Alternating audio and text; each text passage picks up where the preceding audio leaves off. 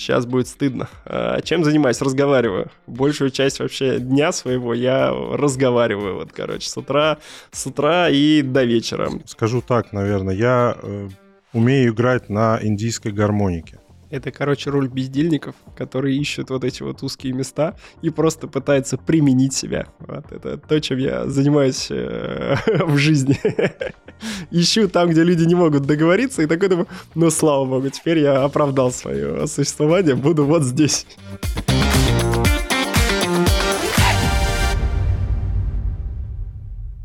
Всем привет! С вами подкаст «Диван». Это легкий подкаст про разработку и около нее – под которым можно бегать по утрам, продуктивно кодить, ну или просто лежать на диване. При этом попутно впитывать мудрость экспертов или слушать околотишные истории. Присаживайтесь поудобнее на наш диван, мы начинаем. Всем привет, меня зовут Женя, и я буду сегодня в качестве ведущего. И со мной еще будет сегодня Лёша, наш новый ведущий. Лёша, привет! Всем привет! Да, мы с Лешей работаем в одной компании, и, и мы IT-менеджеры. Отвечаем за развитие разработки в своих продуктах. Леша, может быть, ты, как новый ведущий, что-нибудь хочешь добавить про себя? Ну, я долго думал над этим, как себя представить. Скажу так, наверное, я э, умею играть на индийской гармонике. Ух ты, прикольно. Not bad, not bad. Кстати, давно ты на ней играешь? Э, ну, со школьных времен, наверное. Я в последнее время мало играю, но еще не, не забыл совсем. Крутяк. И напомню, с нами, как всегда, любопытная Алина, которая любит задавать свои вопросы в конце выпуска. Алина у нас не айтишник, поэтому ее задача задавать вопросы, которые мы с Лешей могли упустить из-за профдеформации. Алина, привет. Привет-привет. Рада, как всегда, тебя слышать. Взаимно. Так, ну, а теперь давайте перейдем к нашей теме выпуска. А сегодня у нас тема звучит так. Зачем проект-менеджеры в Agile? И в качестве гостя у нас сегодня Артем Рюткин, руководитель проектного офиса в Сбере. Артем, привет. Всем привет. Давай немножко чуть-чуть поближе познакомимся. Мы, как обычно, всегда сваливаем ответственность за представление себя нашим гостям, Расскажи немножечко о себе. Что, ну, я считаю, это, конечно, отвратительный подход, на самом деле. Вы же еще и не предупреждаете, что я должен подготовиться, прийти, о чем-то рассказать. А вот так, это импровизация. Я рассчитывал прийти послушать. Ну, если про себе и про свой, э, наверное, некий профессиональный бэкграунд, то внезапно всю жизнь я практически работаю в Сбере. Волю судеб руководства и хочется верить хоть чуть-чуть своих профессиональных качеств. Э, сейчас руковожу проектным офисом который работает э, в Трайбе. Это некая структура очень похожая там на департаменты, когда мы вместе с бизнесом и IT сидим в одной структуре, у нас общие цели, общее руководство и так далее, который отвечает за развитие платформы Сбербанк онлайн. Я думаю, кратко, наверное, это все о себе. Угу. Я немножечко, может быть, расскажу, как вообще мы пришли к этой теме. Артем к нам постучался и предложил нам обсудить э, в нашем подкасте одну из его там насущных тем. Это вот как раз зачем проект менеджеры в Agile. И прежде чем переходить, хотелось бы понять, а чем вообще отличается управление проектами и управление продуктами? В чем разница? Слушайте, ну смотрите, на мой взгляд, продукт, он фактически неким образом бесконечен. Он может развиваться, трансформироваться. Ты можешь всегда находить какие-то новые рынки, либо трансформировать его в некий другой продукт, там, преобразовывая каким-то образом в соответствии с веяниями. А проект — это история, ограниченная по срокам. Она когда-то должна начаться и обязательно когда-то закончится. То есть руковод... бесконечный проект, э, его просто не должно быть, да, там, по своей сути. Если исходить из таких, наверное, стандартных подходов, которые там и определяют направлений проектной деятельности, которые существуют. Угу. Так, а, ну вот давай-то немножко про, про роли. Вот проект менеджеры продуктовые менеджеры. Кто это такие? Давай, давай, да, об этом поговорим. Ну, на самом деле, мне кажется, у них совершенно разные задачи. Э, и во многом, э, скажем так, похожи ли, могут ли быть похожи их скиллы? Конечно же, да. То есть у них много общего. Хороший продукт, он э, должен быть еще и хорошим проект-менеджером. Но зачастую из того, что видел я, да, там за свой опыт и за свою карьеру, продукт оунер он или продукт менеджер, да, например, он имеет все-таки определенные продуктовые цели, он имеет там продуктовый вижен, и этот вижен может распространяться на много-много лет вперед. Он может, да, трансформироваться. Понятно, что мы не умеем строить стратегии там на 5 лет вперед без каких-либо изменений. Либо это будет плохой идеей не менять свою стратегию, да, если мы видим, что мир и рынок изменился. Но у продукт-менеджера цели, они обычно виды нарастить MAU, нарастить DAO, либо, не знаю, да, там э, сделать свой продукт, э, продвинуть на каком-либо рынке и получить любые другие бизнес-показатели. Э, при этом задача проект-менеджера, она все-таки состоит в том, чтобы он мог Давайте, давайте попробуем просто, чтобы не усложнять э, эти определения. Он должен начать проект. У проекта есть таймлайн, у проекта есть определенный скоп и задачи, и у проекта есть бюджет. Э, вот. И по сути это три составляющие, в которые project менеджер э, должен э, уложиться. Каждый из них можно двигать, э, каждый из них там можно, понятное дело, расширять, удлинять, да, но это стандартный такой проектный треугольник, но при этом э, все равно эта история ограничена сильно во времени. У обоих ролей есть э, обязательно people management, то есть быть э, продукт-менеджером, да, и там никак не задействовать, не использовать people management, это было бы, наверное, странно. То есть это один из важных скиллов. Э, но при этом project менеджер например, может совсем не взаимодействовать с клиентом, я имею в виду с внешним клиентом, э, да, а внутренний клиент, понятное дело, у него может быть и поставщиком там требований, например, да, там самой по себе задачи и так далее, для него зачастую может быть продукт-менеджер,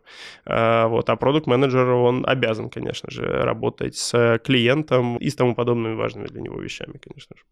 Так, то есть получается, что есть project менеджер который вообще в целом отвечает, наверное, как я услышал, за стратегию, за vision, развития продукта, а project менеджер задача как бы реализовать некий проект, стейкхолдером которого может являться продуктовый менеджер. Да. Угу. Так, ну а давай тогда вот зачем project менеджер в Agile? В чем вообще здесь подвох или почему вообще на эту тему там ты захотел поговорить? Ну, почему захотел поговорить на эту тему, это на самом деле вообще извечный вопрос мои последние шесть лет. Э, вот волнами я утром просыпаюсь, например, и понимаю свою нужность и необходимость в этой организации, зачем же я нужен э, в роли там проект менеджера ей. А потом происходит всегда некий спад, когда я утром просыпаюсь и понимаю, что я совсем не нужен, что есть продукт-менеджеры, которые всем должны заниматься. Внезапно, что я для себя отметил последний год, по крайней мере, что чем лучше и эффективнее я работаю, тем э, с большей вероятностью утром я просыпаюсь с мыслью, что я в этой организации совершенно не нужен. То есть это как раз некая противофаза эффективности моей работы, потому что чем хуже я работаю, тем нужнее я себя ощущаю, потому что тем больше задач возникает, тем больше каких-то вопросов приходится решать самостоятельно, либо тем за большим количеством людей приходится регулярно бегать, э, пытаясь решить какую-то проблему в ускоренном режиме. На самом деле, почему этот вопрос вообще в, цел, в целом еще возникает у меня? Потому что, казалось бы, то при работе, да, там, современных подходах, при agile, при продуктовом подходе, компании, организации, продукт-менеджеры в состоянии решать любые задачи, решать их э, самостоятельно и решать в установленный срок. Но что интересно, как оказалось, существуют многие задачи, да, э, которые продукт-менеджеры э, либо продуктовые организации без проект-менеджеров э, решить в установленный срок, по крайней мере, не смогут. Почему так случается? Потому что Допустим, у вас есть какая-то инженерная трансформация. Вот давайте себе представим. Не знаю, там вы сегодня, сегодня работаете с базой данных Oracle, завтра вот вам всем нужно перейти на Postgre. Ну вот такая задача для вас возникла. Любые там Совсем такая необычная, да, как бы. Да, да. Нереалистичные, да, в наше время. Абсолютно, ни у кого, ни у кого такой нет, и причины совершенно непонятны для нас. Вот. Представим себе, что у вас, ну, давайте там, хотя бы 20 команд э, продуктовых э, разработки есть. Э, у каждой продуктовой команды есть, на самом деле, свой определенный набор задач. И мы помним, что продукт-менеджер отвечает в основном за продуктовые истории, ну, то есть за продуктовые цели, нарастить, там, не знаю, DAO, допустим, да, нарастить там доход, комиссионный доход, любой, в общем, короче, такая вот прям чисто бизнесовая история. Понятно, что у него есть задачи там техдолга, он должен неким образом свой продукт все равно там технологически трансформировать периодически, но будем честны, это всегда очень малый процент в бэклоге, и зачастую он отодвигается, да, там в бэклоге чуть-чуть подальше, чем там э, ребятам, кто отвечает за технологии, хотелось бы. Так, и что получается у нас? Э, что э, есть задача перейти всем на Postgre. Э, и тут внезапно оказывается, что, допустим, одна из команд готова это сделать через там, квартал. Окей, все классно, они там через квартал перейдут на Postgre. При этом, условно, следующая команда готова сделать это через три года. Вот кто ответит да, на вопрос, почему им приоритетно здесь и сейчас перейти на Postgre? А что делать, если команды завязаны друг на друга? Ну, то есть у вас есть 20 команд, допустим, да, и для того, чтобы история с переходом на Postgre взлетела, это должны сделать 15 команд и должны сделать одновременно. Потому что если они одновременно этого не сделают, то, собственно говоря, у нас не сложится никакая картинка, да, и мы на проме никакого эффекта не увидим. Тогда, тогда должен появиться зачастую человек, потому что группа из 15 людей, она самая плохо уже организуемая, uh-huh. то есть всегда появляется некий человек, который их организовывает, который должен э, помочь э, им э, сориентироваться, да, и действительно понять приоритеты. Вполне нормальная ситуация, когда окажется, что, для, что все 15 лучше бы пересобрались, допустим, через год. Э, потому что реально у кого-то есть задача более серьезная, приоритетная.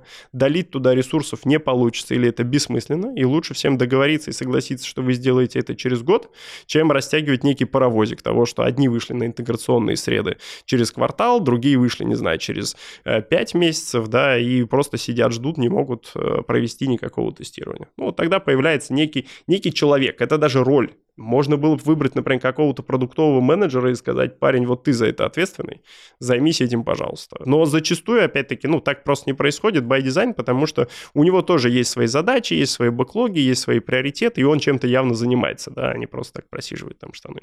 То есть ты вот сейчас сказал, что на самом деле project менеджер это там роль, а не какой-то там человек, я так понимаю, выделенный, или все-таки ты видишь проблематику, что, допустим, продукт овнер я не знаю, есть ли у вас вообще там Эри продукт когда вот э, это там Эри продукт который отвечает за несколько продуктов, ну, то есть верхнеуровнево. И, э, есть такой, да, да и... называется типа кластер лид, chief product ага, вот. И потенциально кто-то из продуктов может взять на себя роль project менеджера правильно? Или все-таки ты видишь, это не удается?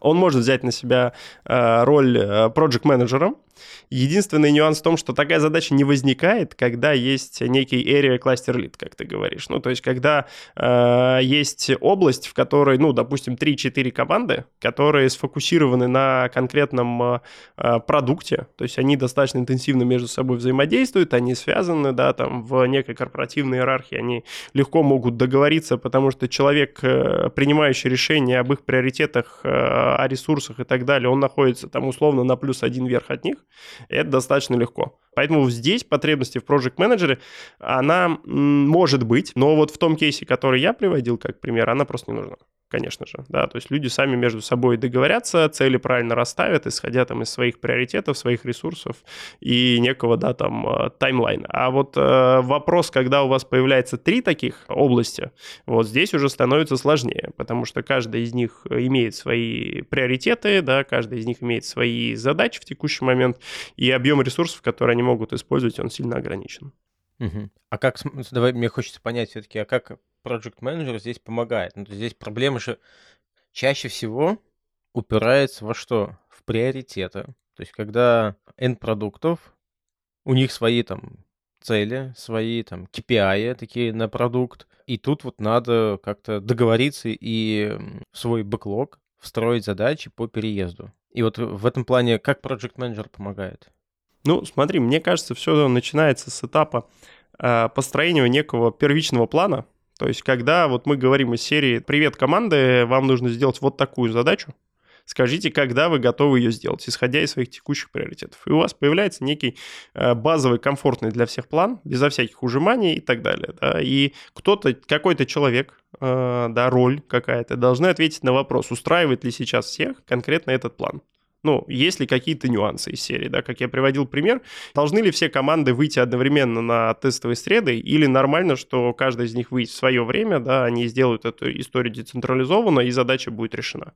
То есть некий человек э, должен проверить это. Э, затем есть э, второй вопрос, на который нужно ответить, да, после того, как у нас появился некий просто верхний уровень комфортный для всех план, насколько он соответствует цели. Ну, то есть у нас всегда есть некий заказчик, да, там стейкхолдер, спонсор, кто пришел к нам с задачей и говорит о том, что ее нужно выполнить. Нужно выполнить там в такой-то установленный, не знаю, как, как угодно срок. Это может быть внутренняя цель организации, да, там, или какой-нибудь указ э, правительства или еще что-то подобное. Он должен сверить это с тем, насколько оно соответствует тому, э, да, где, ну, насколько, насколько текущий план, который предложен всеми командами, соответствует тому, который от нас ожидается. Вот здесь возникает нюанс. Если вдруг он соответствует, и всем комфортно, да, это идеальная ситуация, мы все счастливы, каждая команда берет свою задачку в бэклог и работает дальше. А вот если вдруг он не соответствует, и нам нужно начать ужимать кого-то влево, да, ну, здесь, здесь как раз э, возникает вся история с тем, что мы собираем бэклоги, смотрим, у кого что приоритетней,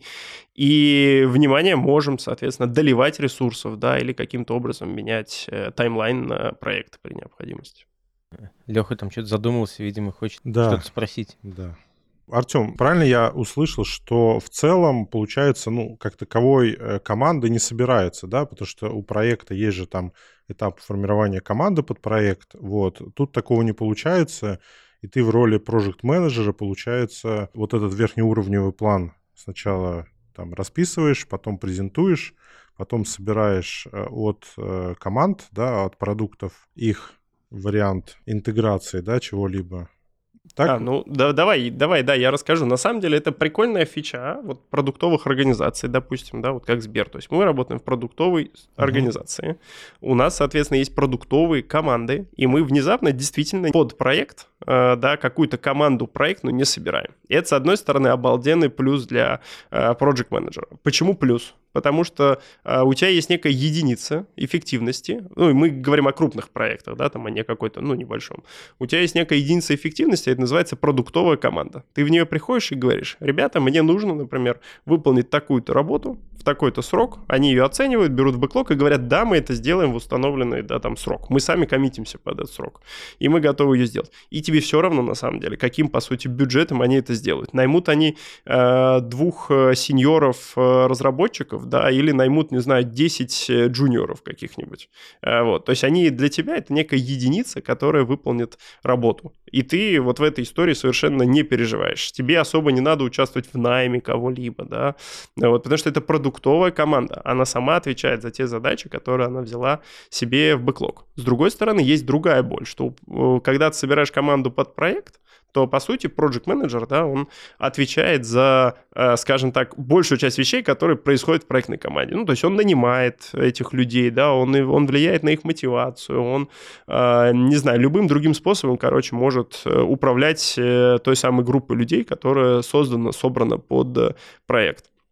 Э, но при этом у него возникает огромное количество других сложностей. Да? Нанять ли ему, не знаю, одного сеньор-разработчика, нанять ли ему двух э, джуниоров, э, нанять ли ему огромную команду архитекторов, либо эта команда ему не нужна. То есть здесь как раз вот во многом проявляется одна из разниц прям чисто продуктовых подходов, да, которые, например, у нас используются, и да, там классического такого проектного управления, когда у тебя команда собирается действительно под проект, у тебя есть некий ЦК, ну, то есть центр компетенций, вот, где, допустим, есть центр центр компетенции тестирования. Ты туда приходишь и говоришь, ребята, мне ну, там, нужен э, там, тестировщики в таком-то количестве из центра компетенции тестирования. Да, и ребята опланятся, осанятся на, осанятся на твой проект. Э, при этом у тебя может быть, не знаю, там ЦК CRM какого-нибудь, да, или там ЦК какого-нибудь любого бэкэнда, процессинга, либо еще чего-либо подобного, куда ты тоже приходишь и запрашиваешь определенный ресурс под проект. Возможно, тебе нанимают людей под проект, да, если там, не знаю, бюджет и все прочее тебе позволяет это сделать.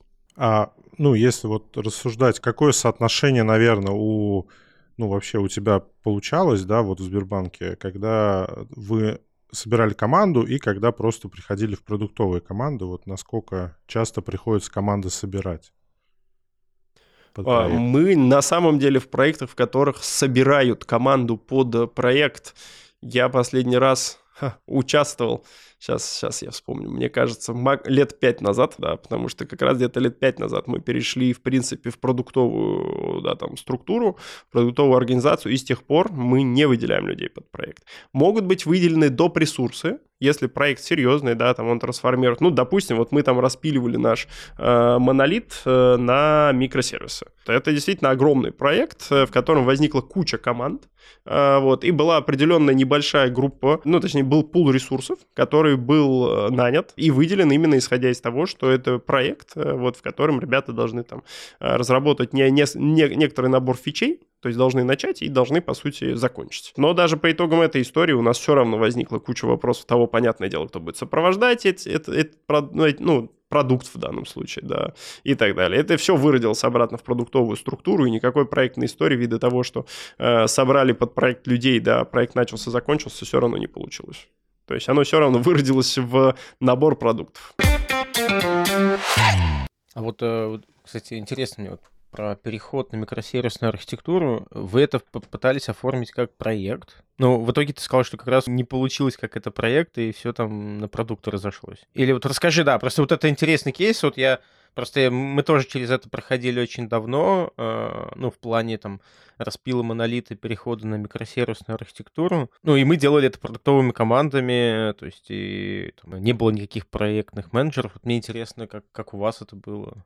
А, давай расскажу. Года три назад э, мы решили трансформировать платформу Сбербанк онлайн и распилить ее с монолита на микросервисы. Ну, чтобы было понятно, что был за монолит такой, да, этой штуки было, наверное, больше 10 лет. А, вот, э, да, там я, я пришел, короче, работать в Сбер э, со студенческой скамьи, и вот э, как раз начал заниматься ей, короче, ей, надежностью этого самого монолита сбыла.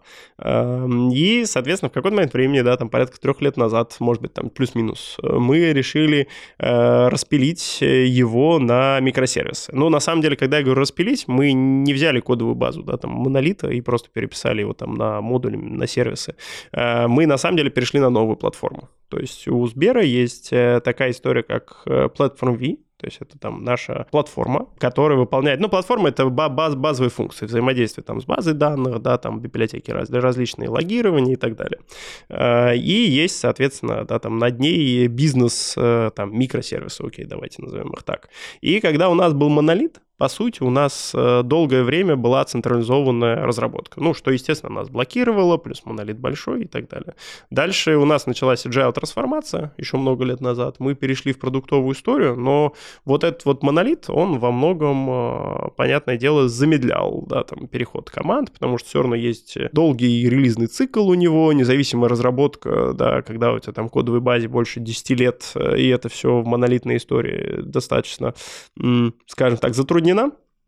Соответственно, стали распиливать, переходить на новую платформу, из чего у нас родилось там порядка 500, возможно, сейчас уже почти 600, э, да, там, микросервисов. Э, вот. Всю эту историю пилит 200 э, с чем-то команд, да, ориентировочно. И здесь, конечно же, нужен был project менеджер на самом деле, да. Эм, вот, это как раз был один из там проектов, который вел непосредственно я. Почему здесь нужен был project менеджер? Потому что, с одной стороны, задача классная важная, всем понятная. Да, нам нужно распилиться, нам нужно друг от друга отвязаться. Ну, например, нам нужно отвязать сервис платежей для того, чтобы он мог постоянно динамично развиваться, да, там пилить новые фичи, и предоставлять новые сервисы. И, допустим, отвязать от сервиса переводов, э, вот, для того, чтобы они там не сталкивались у, себя. Или, не знаю, выпуска каких-нибудь сервисов, да, там покупки страховок. Казалось бы, странно, что они друг друга ждут в релизном цикле и все вот эта история. И пилили действительно переход э, продуктовой команды. Но они в свое время практически не разрабатывали тот самый монолит. То есть, да, были продуктовые команды, да, у них были определенные задачи. Они пилили мобилку, например, фронтальную часть, они пилили там веб-часть, но вот бэкэнд э, они трогать э, не могли.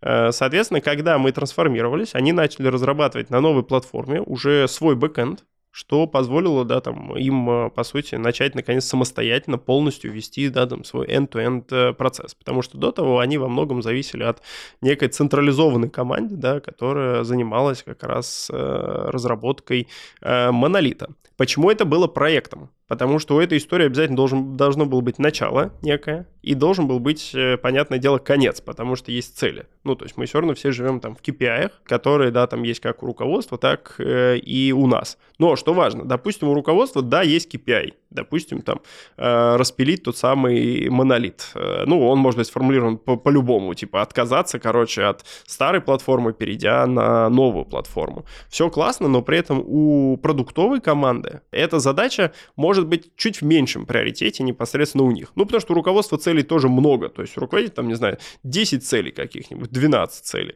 Вот, у продуктовой команды пусть тоже будет там условно 10 целей. И вполне себе такая задача, она может быть из серии 9 какой-нибудь в списке.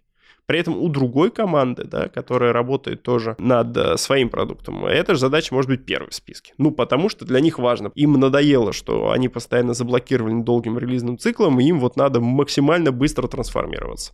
Но что происходит внезапно? Что команды могут начать быть зависимыми друг от друга. Это то, что вот я приводил пример, да, когда одна команда, допустим, у нас может трансформироваться условно уже завтра, другая команда может трансформироваться через год, но у нас э, не сложится картинка в проме, если вдруг эти две команды не придут в пром одновременно в, не знаю, там через, ну, в какой-то срок, нам даже сейчас мы не обсуждаем, когда, через месяц это случится или это случится через год, э, да, но важно, чтобы они сделали это одновременно. И вот тут возникает вопрос, как нам это сделать, да, каким образом эту историю развязать. Мы можем пойти разными сценариями, мы можем, как я уже говорил, сказать, давайте поедем вправо по срокам, да, сделаем это вместе через год, но сделаем вместе, будет целевая красивая картинка.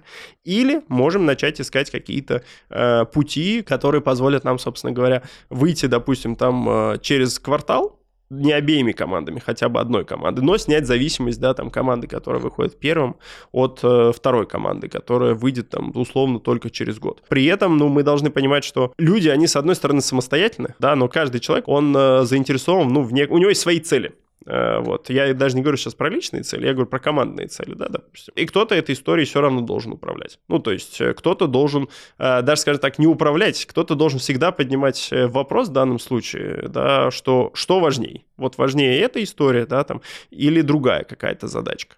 При этом, что важно, в сложных проектах неочевидны зависимости. Я имею в виду, что команда вполне себе может посмотреть на задачу, и сказать, что задача классная, она нам важна, но сделаем там, допустим, через э, там, 9 месяцев или сделаем через год. Просто потому, что она не понимает зависимость. Она не знает о том, что другая команда от нее зависит сейчас. И вот обычно как раз вот на всех этих стыках у нас трудности, ну, чаще всего и возникают где-то. Давай так, вот э, прям на живом примере, вот э, условно, прям чем ты занимаешься в этой ситуации, да, и вот как разруливаешь вот эти вот приоритеты и конфликты, когда кто-то не готов сейчас в бэклог положить на ближайший там месяц, квартал какую-то историю по большому проекту. Расскажи прям свой реальный какой-то пример, опыт.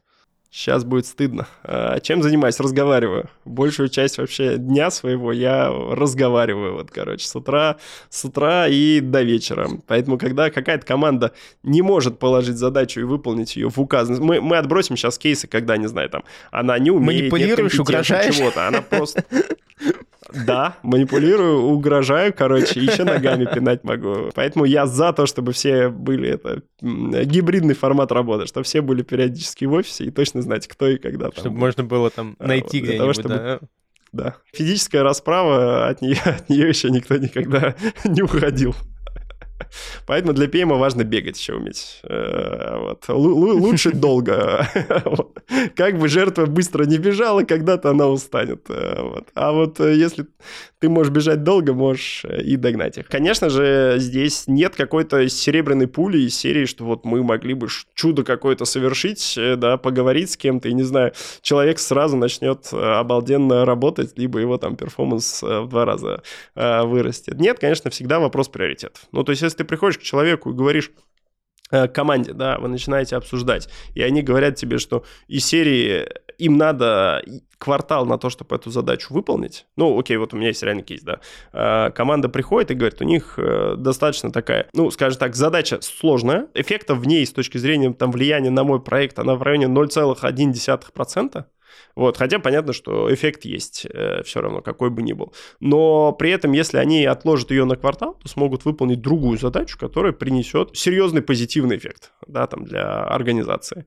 Вот. Конечно же, мы просто здесь э, сходу ее отложим. А, ну, просто потому что э, доливать как, какие-то ресурсы в, неизве... ну, в команду да, там, откуда-то извне для того, чтобы она ускорила задачу на квартал, э, кажется излишним. Поэтому, конечно, в такой ситуации, вот пример, я это делал в пятницу, да, то есть я ходил там отчитываться нашему э, уважаемому руководству, да, айтишному, и говорю, вот смотрите, эта веха уедет вправо, э, мы это решение приняли там полностью самостоятельно, да, потому что бизнес-эффект э, той задачи, которую команда сейчас берет в приоритете, она явно выше. То есть тут нечего абсолютно обсуждать. Нет никакого вопроса. Может быть обратная ситуация, когда ты приходишь к команде, несмотря на всю рекламу и рассказы, они не понимают эффекта да, того проекта, который ну, ты просишь их сделать. Для них это просто еще одна из задач в бэклоге. И они говорят тебе, допустим, не знаю, вот мы занимаемся сейчас задачей там, с каким-то другим бизнес-эффектом.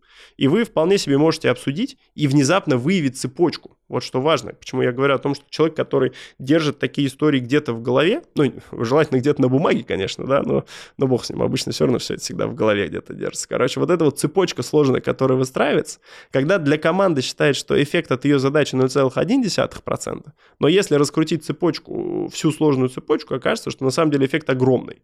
Э, вот, потому что кто-то ждет эту команду, кто-то от этой команды зависит и так далее. Вот, вот эти вот сложности, они обычно как раз э, разруливаются. Ну, что, когда вы садитесь э, в условный Zoom, не знаю, там джаз у нас это, да, свой сервис конференции, который, и обсуждаете там, рисуя это все там на доске виртуальной, реальной доске, не так важно. И разворачиваете всю цепочку сложности, зависимости, да, и неких приоритетов бывают сложные истории, когда вы, по сути, не можете обсудить, ну, то есть есть два равнозначных, э, две равнозначных задачи, казалось бы.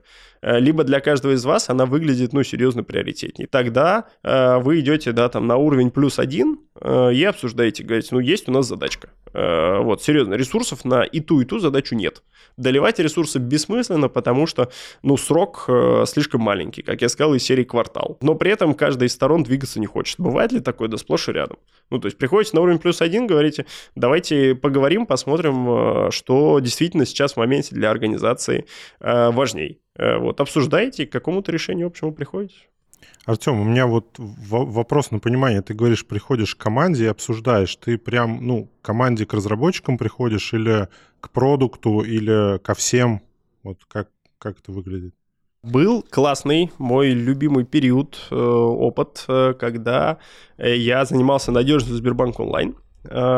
Это, честно говоря, было, скажем так, когда-то это были проекты, когда мы с Бол развивали еще на монолите, да, затем это превратилось, я даже не могу назвать, что это, типа, проект, потому что это вообще некая регулярная деятельность, да, когда бэклог наполняется, и команды выделенной разработки нет и так далее. Но специфика э, там сервисов и серии, когда ты развиваешь надежность, э, да, он как раз подразумевает, что ты общаешься прям непосредственно с разработчиками. И здесь это классно, потому что гораздо проще обсудить там приоритеты, гораздо проще найти какие-то э, быстрые пути решения и внезапно заинтересовать. Потому что здесь задачи разработки, они ну, максимально интересны, да, потому что им нужно покопаться, им нужно что-то новое для себя узнать. Ну, условно, есть механизм Breaker. Это стандартный такой механизм, да, э, защиты системы от отказа там внешних систем. И, допустим, когда-то э, использовался этот механизм там через синхронизацию, через базу данных, лет, наверное, там 7 назад мы, короче, когда его делали первый раз, да, у нас там все ошибки условно копятся в базе данных, э, э, вот, дальше такие понимаем, опа, ошибок слишком много, короче, всем улетела команда отключиться. В какой-то момент времени, да, там все пришли к выводу, что механизм устарел сам по себе, нужно там переходить на циркут брекер, который там используется, ну, скажем так, стандартно на рынке, когда у нас работает подсчет ошибок на каждом сервере. Это классная задача, ты ее обсуждаешь непосредственно с разработчиком, вы вместе его планируете, вместе обсуждаете реализацию, да, если у вас есть какие-то сложности, зависимости, вы решаете этот вопрос, а, да, придумывая какие-то там лайфхаки, любые другие другие, ну, любые лайфхаки, короче, как вам воркараунды, как вам обойти какую-то проблему, которая возникла. Сейчас, на самом деле, в большей части проектов, которые там непосредственно ведутся, э, там мной, проектным офисом и так далее, с разработкой мы, конечно, общаемся, непосредственно, я имею в виду, с разработчиками мы общаемся гораздо меньше, просто потому что они масштабнее. Да, то есть если в задаче участвуют там одна, ну максимум две команды, как я говорил, там PM не нужен. Вот. PM, он появляется, да, Project Manager, он появляется, когда команд становится сильно много, когда они выходят за некую эрию, которая их там объединяет, за эрию продукта какого-то большого, крупного. Тогда, конечно же, он появляется, и там уже, скажем так, ну, это зона ответственности как раз продукта, который руководит этой командой, да, непосредственно с ними какие-то детали обсуждать. Бывают ли кейсы, когда обсуждаешь непосредственно с командой? Конечно же, да. Сплошь, я имею в виду с разработкой, да, там, э, с сопровождением, конечно же, да. Это происходит э, сплошь э, и рядом. Таких э, там проектов, задач их постоянно, их регулярно огромное тоже количество, но их значительно меньше, чем вот тех, где ты работаешь все-таки больше непосредственно там на уровне команда для тебя это единица. То есть не вот не конкретно кто-то под командой, да, а команда это и есть для тебя некая общая единица. А как в целом происходит шаринг знаний между этой единицей и тобой? Кто в полной мере обладает знанием домена целиком? Мне кажется, в огромных системах, честно говоря, вот когда у тебя там больше, э, как я приводил пример, больше 500 микросервисов, да, там и 200 команд, честно говоря, никто. Ты просто эти знания, они накапливаются в головах э, ряда людей, да, и потом в какой-то момент времени ты можешь связать. Конечно же, есть роль архитектора, да, у нас там это solution архитектор, то есть это архитектор на уровне системы, она хоть и большая, да, но все-таки система, задача которого как раз э, помочь э, вам все эти истории связать в идеале, но при этом, как я говорю, что у нас на самом деле так получается, что у нас достаточно команда, она сформированная, вот, особо мы там э, не бегаем, не убегаем, да, куда-то. Ну, там я 10 лет работаю в Сбере, да, для понимания. И 10 лет занимаюсь, короче, Сбербанк онлайн. Э, вот, в его разных видах, форматах. И многие, с кем я работаю, они внезапно, короче, тоже имеют такой же длительный жизненный цикл внутри организации, в общем. А, вот, поэтому вот этот вот набор знаний, он, понятное дело, накапливается. Он шарится, вот, но во многом один из классных эффектов, эм, который вот есть, это то, что ты много лет работаешь, ты накапливаешь знания не только о своей системе, ты накапливаешь знания об окружающих системах. Ну, внезапно это оказывается супер важно. То есть еще одна из задач, почему есть project менеджеры почему есть архитекторы в том числе, да, которые там э, с проект, проектом занимаются и так далее. Это потому, что есть еще окружающий мир. То есть вне твоей системы, вне команд. Ну, казалось бы, у тебя есть проект да, в которой вот там Сбербанк онлайн, куча команд, они работают внутри и развивают вот этот вот продукт, делают там твои задачки в том числе и так далее. А, но есть еще окружающий мир с которым э, ты взаимодействуешь. И здесь могут оказаться такое количество нюансов э, и каких-то э, проблем, с которыми кто-то может столкнуться, да, что ты просто обалдеешь. Это я к тому, что да, конечно же, есть команды, вы с ними обсуждаете, есть там архитектор, пусть это будет solution архитектор, даже не так важно, который там помогает выстроить эту цепочку зависимости, но чудо тоже не бывает. Э, короче, удержать в голове, да, там, как оно устроено для такого огромного количества команд, ну, практически unreal. А, вот еще, да, важный момент, действительно, который вот пока говорил, я вспомнил, это окружающий мир, то есть те системы, которые стоят вовне. Здесь становится все еще интереснее, потому что внезапно те изменения, которые ты вносишь в свою систему, могут э, чудесным образом повлиять на другие системы. Особенно, когда мы говорим о, ну, о хайлоуде, а будем объективный Сбер, да, Сбол, точнее, Сбербанк онлайн, да, но это прям такой серьезный highload, там у нас 75 миллионов MAU, порядка 120 тысяч ходов в минуту, ну, это серьезная история. И вот однажды, когда мы решили э, несколько лет назад, э, да, там, ну, мы регулярно масштабируемся, да, у нас происходит там горизонтальное масштабирование, и вот мы решили добавить еще одну шарду, так называемую, да, ну, по сути, группу серверов там с базы данных, если упростить.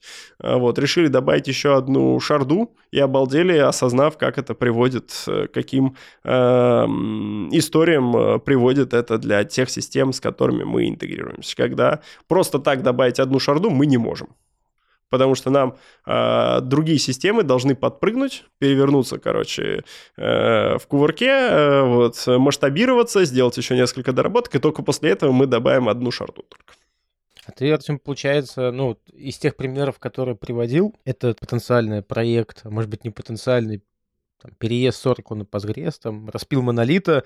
Это все такие технические проекты. Расскажи, у вас получается, вот, ну, как бы, или просто так вот у тебя получается, что там ты специализируешься там на технических проектах, есть ли какие-то проекты, не технические, но, например, там, с каким-то бизнес-эффектом, которые тоже работают на стыке там, продуктов и проектного подхода? Конечно, на самом деле, для того, чтобы там... Приведу старый сейчас пример.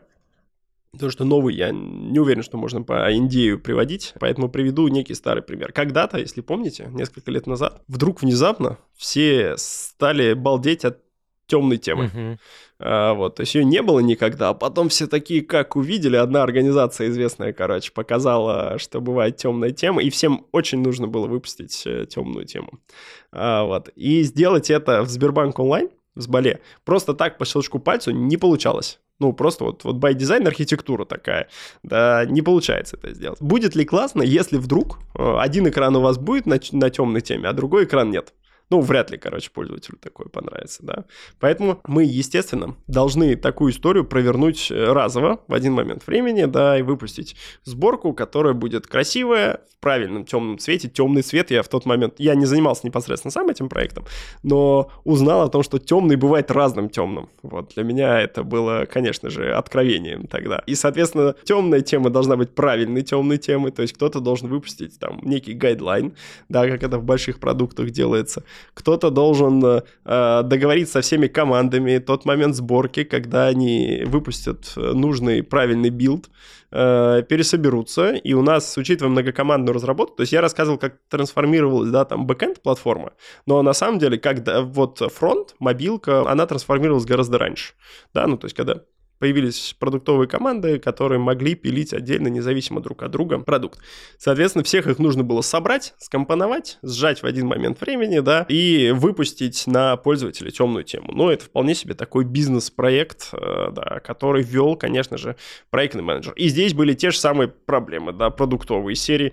Почему для меня, как для руководителя этой команды, продукт-менеджера, важнее выпустить темную тему, допустим, а, не знаю, э, не давайте просто пофантазирую, не перекрасить кнопочку в зеленый цвет. Вот почему? Вот, вот кто сказал, что это именно так? Да, и, соответственно, здесь был действительно project менеджер который помогал решать кучу этих задач. То есть он поставил задачу, что гайдлайн с пониманием, что же такое темный цвет, и другие цвета, как они, естественно, трансформируются, должны быть выпущены, допустим, через месяц. Какие пути там согласования оно должно пройти. Потом были, соответственно, да, там э, этапы, когда все команды планировались, разрабатывались, выходили, тестировались бета-версии, понятно, альфа-версии, вся вот эта вот история. Это вот э, такая продуктовая. То есть у нас, ну, по крайней мере, там вот тот проектный офис, э, которым я руковожу, он занимается и бизнес-задачами, но, если честно, их, конечно, гораздо меньше внезапно. Просто потому, что by design я нахожусь в платформенном э, трайбе, как я уже говорил, да, и, естественно, платформенных задач у нас гораздо больше. То есть это надеж... задачи надежности, задачи там различных э, таких вот структурных сложных трансформаций. Просто бывает бизнес э, и бизнес-проекты, у которых, э, скажем так, они опять-таки должны задействовать огромное количество вот этих вот трайбов. Ну и серии. Должна поработать платформа, должна поработать там, должны поработать платежи, должны поработать депозиты, должны поработать кредиты и так далее. Они все находятся в разных структурных единицах, у них у всех свои цели и свои KPI, поэтому в такой момент времени действительно может появиться проектный менеджер, как раз э, там из нашего проектного офиса, который вот всех соберет и начнет крутить вокруг единой цели, да, там, единых сроков и, ну, и ресурсов. Угу. Да, Артем, еще хочу все-таки уточнить. Мне интересно, вот мы частично проговорили про приоритеты, но не до конца все-таки я понимаю. То есть вот все-таки project менеджер он, понятно, у него есть уже там определенные цели, у него есть проект, и его задача там э, втащить этот проект. Но верхнеуровнево, кто все-таки определяет приоритеты? Ну, как бы вот есть там темные темы, как опять же пример ты приводил, и есть реальные какие-то бизнес-задачи в бэклогах в продукте, и вот все-таки верхний уровень уже кто-то говорит, что вот темные темы это там, ну, приоритетнее, чем другие какие-то истории. Мне не до конца все-таки понятно. Ты когда ходишь, говоришь, я, говорю, ну вот я хожу там и предварительно накидываю план какой-то, когда кто может сделать.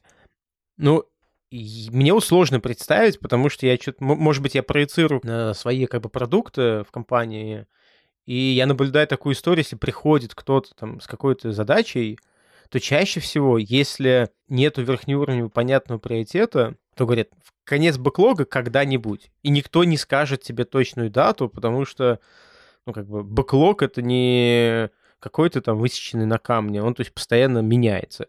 И вот пока, кажется, там верхнеуровневого приоритета не будет, ну, реально большой проект сложно будет втащить. Вот. Расскажи вот все-таки, как вот эти приоритеты в конечном итоге выстраиваются? Или, может быть, вам так прекрасно удается договариваться? Вот. Я бы сказал, что нам так прекрасно удается договариваться, но это будет э, неправда. Вот, вряд ли мы изобрели какое-нибудь чудесное средство. Конечно же, у руководства есть KPI.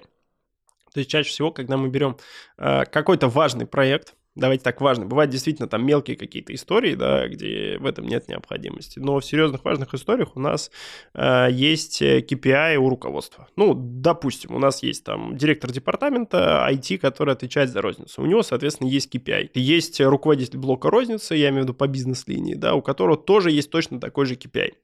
Э, когда я просто говорил о том, что мы ходим и все равно обсуждаем, потому что да, у них есть KPI, но он у них не один, и не два, и не три короче. У них их гораздо больше. Понятно, что они потом неким образом транслируются вниз, да, то директор департамента уходит на там руководитель IT, IT управления, да, там, не знаю, там уходит на нас ниже, да, после IT руководителя управления эти цели. Но вопрос-то все равно такой, что целей у них много, вот. И внезапно каждая команда, она может э, быть задействована в двух, в трех и в пяти целях. И вопрос э, в том, что ресурс команд ограничен. Мы задач и цели берем амбициознее, чем мы в состоянии в моменте выполнить. Ну, потому что без этого у нас не будет прогресса. Поэтому, конечно же, мы там берем из серии себе, за, скажем так, э, цель мы легко могли бы выполнить на 100%, мы все равно берем ее 120%. Ну, потому что мы достаточно комфортно и безопасно себя чувствуем внутри организации, да. Мы целом это всем объясняем и понимаем, что мы берем больше, но в какой-то момент времени это означает, что мы все равно столкнемся с тем, что мы что-то выполнить не сможем.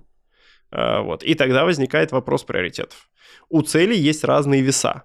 Но опять-таки каждая команда, она может влиять на эту цель по-разному. Ну, то есть, да, у руководителя, допустим, есть там э, цель трансформации, э, да, системы с весом, ну, пусть это будет 40%. Вот она для него сама по себе важна. Э, но при этом, если я возьму себе, э, возьму команду условную, там, платежи-переводы, как наиболее популярный сервис, да, Сбербанк онлайн, естественно, их влияние на эту цель, оно будет огромным. Если же я возьму какую-то команду, у которой гораздо меньше там MAU, DAO в продукте, либо там, не знаю, э, вес в утилизации ресурсов инфраструктурных, то она будет гораздо меньше влиять но при этом эта команда сама по себе может э, неплохо влиять на другую цель руко- руководителя. Допустим, у руководителя есть цель э, поднять МАУ да, у этой команды, и эта цель имеет вес там 15%.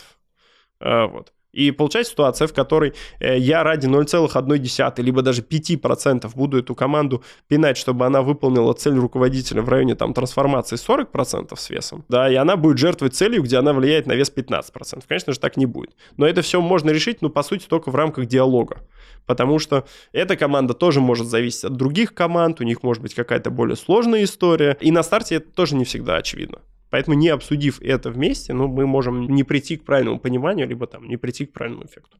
И команда, что важно, она может не понимать свой вес в этом KPI. Ну, я имею в виду, понятно, что есть очевидный, да, там, вес в KPI, и серии, если KPI руководителя поднять там МАУ этой, этого продукта, и он весит 15%, ну, понятно, кто, короче, влияет на этот продукт. Тут э, вопросов не возникает. При этом же, если у нас э, есть задача, да, там, трансформационная какая-то инженерная, э, вот, она спускается на все команды, но команда может не понимать свой вес.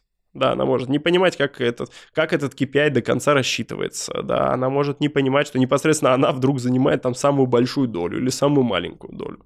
А, вот. И поэтому в этой истории, конечно, кто-то появляется. Можно назвать этого человека просто ответственным за достижение этой цели.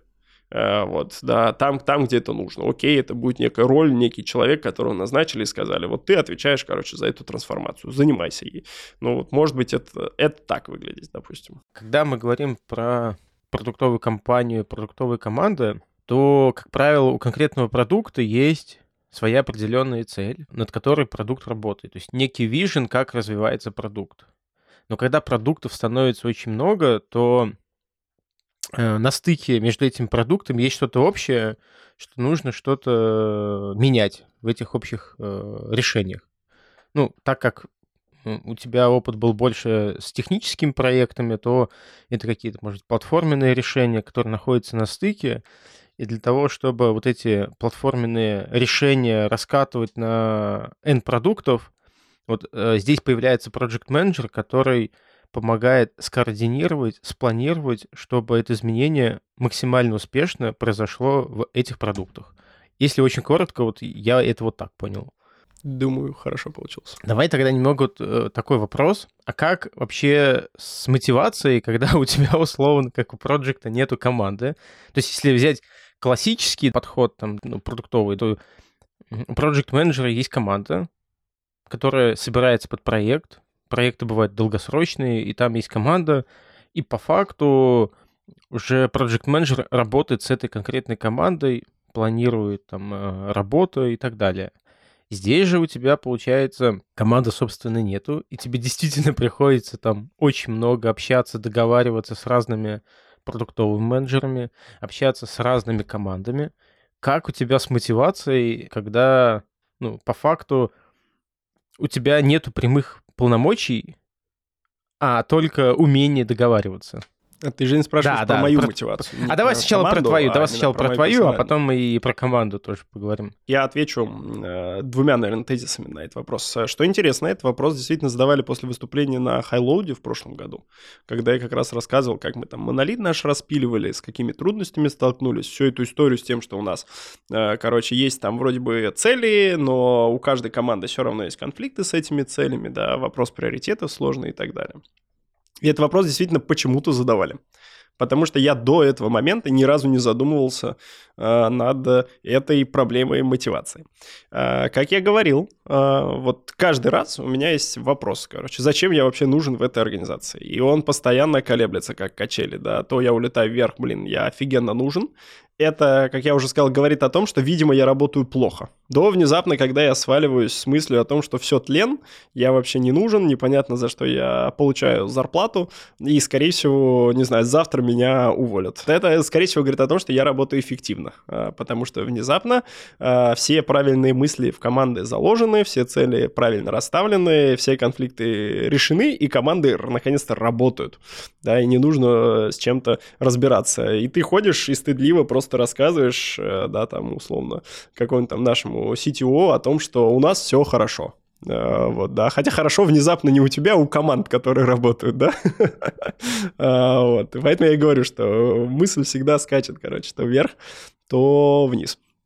Я прям никогда не страдал сильным вопросом там персонально моей мотивации, потому что это же офигенно круто, когда ты можешь э, доносить э, там некую э, мысль, ценность, которую вы пытаетесь сделать, до огромного количества команд.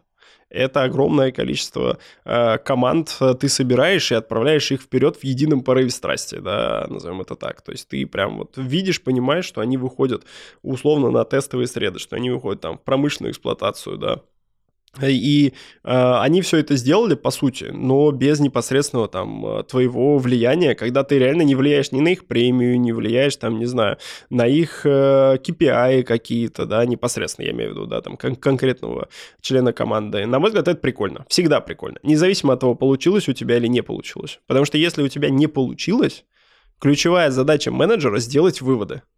Потому что, ну, тот менеджер, который не умеет делать выводы, э, да, то есть не получать обратную связь от своих действий, это самый плохой менеджер. Э, вот. Если он этого не делает, и он по-прежнему почему-то успешен, вероятно, ему просто везет. Потому что ключевая задача менеджера сделать какое-то действие – получить обратную связь и понять, это было правильным действием или неправильным. Поэтому, если у тебя не получилось, значит, э, ты запомнил, посмотрел, в следующий раз что-то исправишь. Если это вообще реалистично исправить, конечно, да, ну, то есть, возможно, ты э, получил отказ на всех уровнях просто потому, что это был правильный отказ, ну, то есть, потому что, не потому, что ты плохо подготовился, а потому что, ну, мир такой, да, и твоя задача реально там менее приоритетна. Поэтому, ну, у меня такого прям внутреннего вопроса никогда не возникает. Мотивация, она всегда есть. Это в целом там задача менеджера во многом тоже, ну, быть неким лидером, да, таким драйвовым чуваком, э, вот, который в том числе тащит все вперед, э, да, и если бывают какие-то нюансы, нам нужно отступить там на два шага назад, значит, нужно сделать выводы, да, как в следующий раз от, отступить хотя бы только на шаг. Вот, наверное, и все. Угу. Ну давай тогда и, и про мотивацию команды. Как ты оцениваешь, э, влияет ли это как-то на мотивацию команды, когда помимо там задач от продукта приходишь ты и говоришь, вот есть еще такие задачи. Или в конечном итоге для команды это выглядит все равно, что это от продукта приходит, просто ты уже здесь выступаешь как стейкхолдер. Да, эта задача, она всегда практически uh-huh. от продукта. Кроме каких-то прям совсем специфичных кейсов, как я говорил, да, бывают там совсем такие задачи, где ты непосредственно сидишь с командой работаешь, да, там может быть такое, но чаще всего это задача от продукта. Ну, то есть в такой ситуации, я так понимаю, на мотивацию команды это как-то там негативно или позитивно сильно-то не сказывается. То есть такие же задачи из бэклога, да? На мой взгляд, да. Единственное, ну, там, во многом я считаю, что одна из задач, э, там, даже в такой структуре, одна из задач, там, project менеджера в том числе, э, там, э, ну, Давай так, похвалить, я не знаю, это, наверное, неправильное слово похвалить, но, наверное, всегда руководству подсветить тех, кто реально mm. офигенно круто работал. Вот. Понятно, что нужно подсвечивать и тех, кто работал плохо, но их можно там не заметить, когда ты работаешь с уровнем команд. Э, с командой как с единицей. Но при этом иногда бывает, что ты э, реально видишь, как кто-то непосредственно в этой команде перформит. Э, вот. Правда, ты не знаешь почему, потому что ты непосредственно с ним там full time не работаешь, ты его мотивации не знаешь. Но ты видишь, что он перформит, и, конечно же, классно всегда подсветить это в конце, когда человек достиг этого, ну, результата, он перформил, работал, достиг результата, да, да, поговорить с его руководством и сказать, что вот этот парень реально там молодец. Думаю так. Круто. Да, я хотел про мотивацию, наверное, добавить. Если решать технические, да, какие-то проекты, то мотивацией будет как раз вот челленджи, наверное, да, в техническом плане ребят. И они будут там гореть, что-то делать. Вот в этом, наверное, мотивация у команды есть. У разработки, по крайней мере. Наверное, да, но, честно говоря, блин, бог его знает. Вот э, серьезно, мы иногда говорим о том, что вот человек это должно мотивировать и так далее, но э, бывает же, что так, так непосредственно это не работает. То есть, да, ты приносишь сложную задачу, но с другой стороны у человека возникает вопрос, у меня все работало. Вот, вот серьезно, зачем мне это? Вот, вот что ты хочешь от меня? Я сейчас могу сделать, не знаю, что-то другое, могу что-то другое привнести. Для кого-то это работает, для кого-то нет, вот. Ну, вероятно, да. Но при этом, э, что интересно, кстати, вот это действительно такой момент, э, что действительно сложные там какие-то технологические истории у платформенных команд, вот у тех, кто развивает платформу, они прям вызывают действительно такой интерес. Но э, проблема в том, что они вызывают еще и жуткий холивар. Ну, то есть вот почему это? И э, там появляется тысяча и одно мнение, особенно если история какая-то пограничная, и должно быть взаимодействие разных там команд.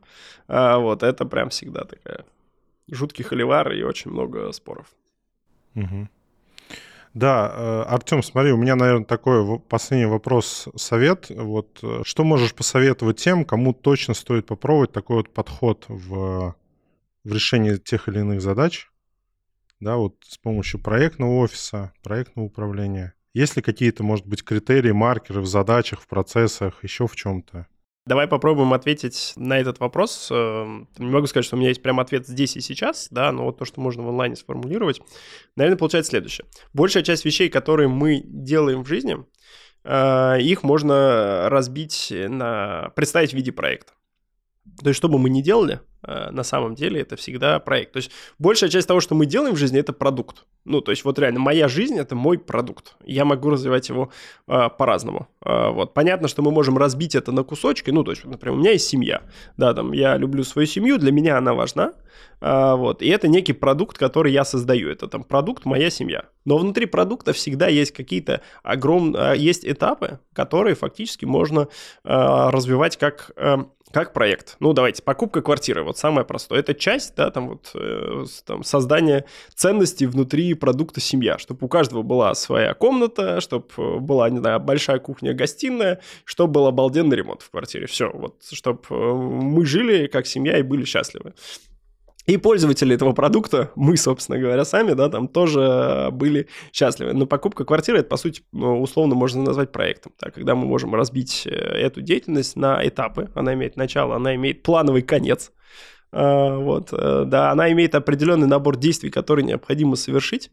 Даже внезапно имеет определенный набор согласований, которые нужно пройти, и документов, которые нужно подписать, хотя мы там это все особенно не любим. Но все-таки оно име, имеет место быть.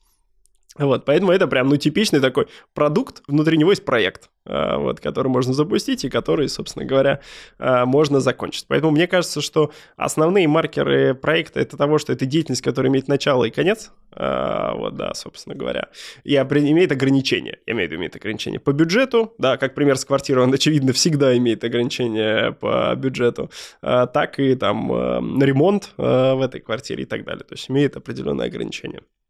Э, вторая важная история э, Почему и зачем в целом э, проектный подход существует? Потому что людям, которые занимаются разными вещами, не связанными с друг другом, их всегда нужно между собой соединять. Ну, то есть их нужно суметь соединить и в едином порыве страсти направить заниматься какой-то деятельностью.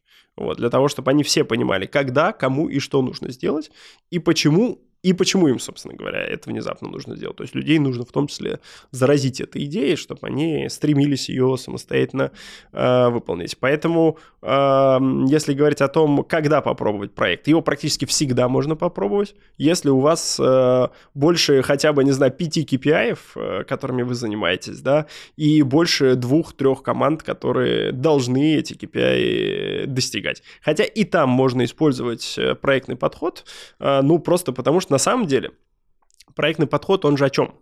Он нам говорит о неких этапах, э, мыслях, которые там человек, когда что-то делает, он должен подумать. Ну, то есть он должен подумать о том, что он влияет на кого-то другого, он должен с ним согласовать те изменения, которые он сделает.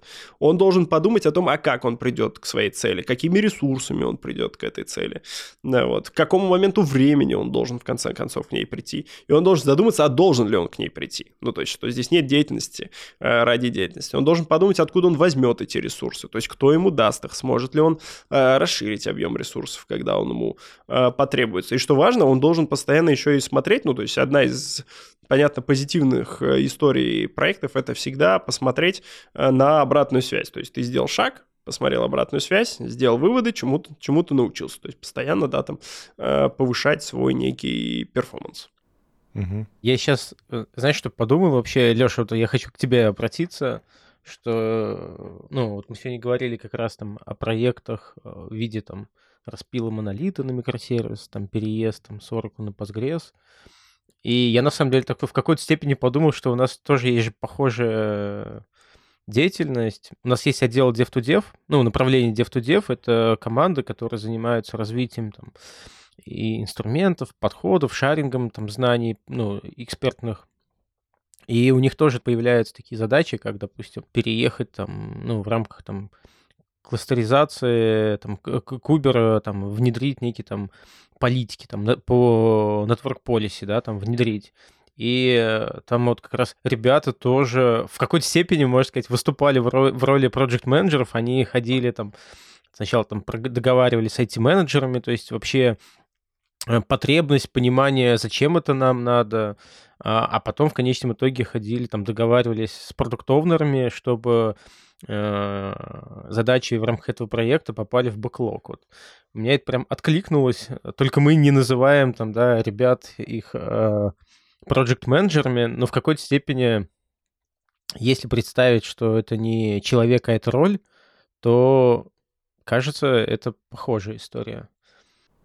Ну, Жень, я с тобой тут согласен. Я, когда тоже к подкасту готовился, тоже пример с Dev2Dev у меня как бы возник. Угу.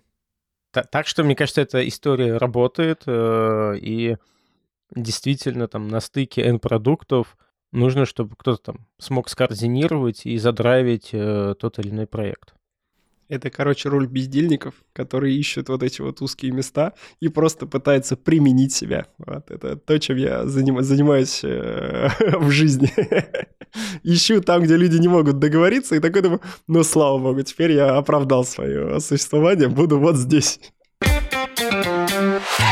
Мы с Лешей свою рубрику закрываем, и теперь открывается рубрика от Алины. Алина, давай, дерзай. Да, настало время моих вопросов. Артем, ты очень так э, драйвово и живо вообще обо всем рассказывал, и мне стало любопытно, а что м, в твоей работе тебе нравится больше всего все-таки? Возможность на самом деле влиять на огромное количество людей. Я за это обожаю работать именно Сбербанк онлайн, и за это обожаю работать э, проект-менеджером. Вот много лет назад Короче, я очень хотел быть продуктом, но мой руководитель не давал мне эту возможность. Вот он прям толкал меня всеми усилиями. Я к нему ходил на ван-ту-ваны, а, вот, и каждый месяц поднимал этот вопрос. Он каждый месяц говорил мне разными словами одно и то же, что, типа, оставай, оставайся, короче, проектом. А, и Э, это возможность влиять действительно на многое. Ну, то есть, когда ты продукт, ты влияешь, обычно в большой организации, ты влияешь, ну, на маленький очень узкий кусочек, э, да, того, э, чем занимается команда, что она делает и так далее. А вот когда ты проект, ты просто тащишь огромный кусок, короче, изменений, который должен произойти. А, вот, ну, то есть, условно, пример, да, вот с темной темой, да, вот, затащить там а, темную тему в огромном продукте, это прям класс. Ну, то есть, ты открываешь и видишь, вау, как много я сделал. При этом, когда у тебя там аудитория 75 миллионов, ты думаешь, обалдеть, 75 миллионов э, увидят э, то, что, то, что я сделал. Наверное, это для меня во многом э, ключевой такой драйвер, да, ну еще я, конечно, жадный, да, вот. Э, э, люблю деньги, люблю деньги, шучу. Э, конечно, дело не в этом. Думаю, вот основная, основная история — это действительно возможность вносить огромное количество изменений в огромный продукт. На что-то влиять. Классно, да, на что-то влиять. Круто. А что самое сложное для тебя? Я говорил уже, что когда все хорошо, ты внезапно просто приходишь э, вот, и рассказываешь там условному CTO о том, что вот у нас все хорошо. При этом э, ощущение, что ты ничего не сделал. Ну, то есть ты такой приходишь, у нас все хорошо. Ты сам не разрабатывал, команду не нанимал, ничего, короче, не делал. Ты просто парень, который рассказывает, э, что все хорошо. Но, как я говорил, здесь всегда качели. Да, ну, то есть сегодня у тебя все хорошо, ты рассказываешь, а завтра у тебя, короче, сдвиги на квартал, и ты бегаешь, подорвавшись, пытаясь придумать какой-нибудь workaround, чтобы все обратно стало хорошо. Понятно. Слушай, а может быть вспомнишь какой-то самый безумный год э, в жизни или проект, факап, успех? Вот что такое, что больше всего запомнилось? А, когда я пришел в эту организацию, э, вот еще я тогда пришел в Сбертех заниматься Сбербанк онлайн. Э, две, две истории, да, небольших таких. Пришел заниматься в Сбербанк онлайн, я пришел системным аналитиком. И меня отдали тогда, э, ну, по сути, моему первому руководителю, с которым там я много лет э, э, проработал. Вот, отдали меня, потому что я был новенький. Вот, он в целом ни с кем не уживался, да, несмотря на то, что там тоже много-много лет работал, занимался кучей разных продуктов в Сбере. Вот, меня отдали ему, и внезапно я, короче, прижился. Вот, и мой начальник отдела тогда очень сильно удивлялся, короче, говорит, что вообще за дела, типа, как, как, как, как так произошло? Я не знаю, как так произошло, да, но вот я работал там с Кунянским Геннадием Михайловичем, действительно было э, круто, я многому научился, и было сложно. То есть я помню, что я тогда там периодически приезжал на работу в 6 утра, вот, потому что работать надо было из офиса, э, собственно говоря, да, начинал работу и заканчивал там э, сильно за там 7-8 вечера. Вторая история, да, это вот, э, как я говорил, э, в какой-то момент времени э, волю там судеб э, руководства своего, да, там CTO своего салона Соломина Паши. Меня сделали руководителем проектного офиса. И одновременно с этим накинули историю с трансформацией Сбербанк онлайн, которую я рассказывал, когда мы распили его на монолит. И это был, конечно, полный трэш, э, вот, потому что ты одновременно должен тянуть как линейную функцию, э, так одновременно должен, по сути, тянуть проектную историю, которая, ну, достаточно серьезный вес имеет и у всех на глазах и приносит огромные там экономии банка, и поэтому ты должен ее затянуть, ну, то есть ты не можешь ее э, не затянуть. Вот, и это было тяжело. Как раз вот в прошлом году мы, на самом деле закончили наверное, ну, закончили, как сказать, с определенным процентом э, закончили достаточно высоким эту трансформацию. Понятно, что есть там тех долг, который мы э, все еще дотягиваем, э, вот, но вот это действительно было так тяжело. Это, наверное, был один из самых таких тяжелых э, годов, которые вот я там на работе за свои 10 лет столкнулся. Или 7, 7 лет. Почему-то я 10 все время говорю. Ну, как говорится, все, что нас не убивает, делает нас сильнее, профессиональнее, Конечно. устойчивее и так далее. Конечно. Хорошо. А, и тогда последний вопрос. А, название нашего подкаста The One. Dev — это разработка, The One — единственный избранный. И в связи с этим вопрос, а чем ты вдохновляешься в разработке, может быть, не в разработке, в общем, что тебя вдохновляет?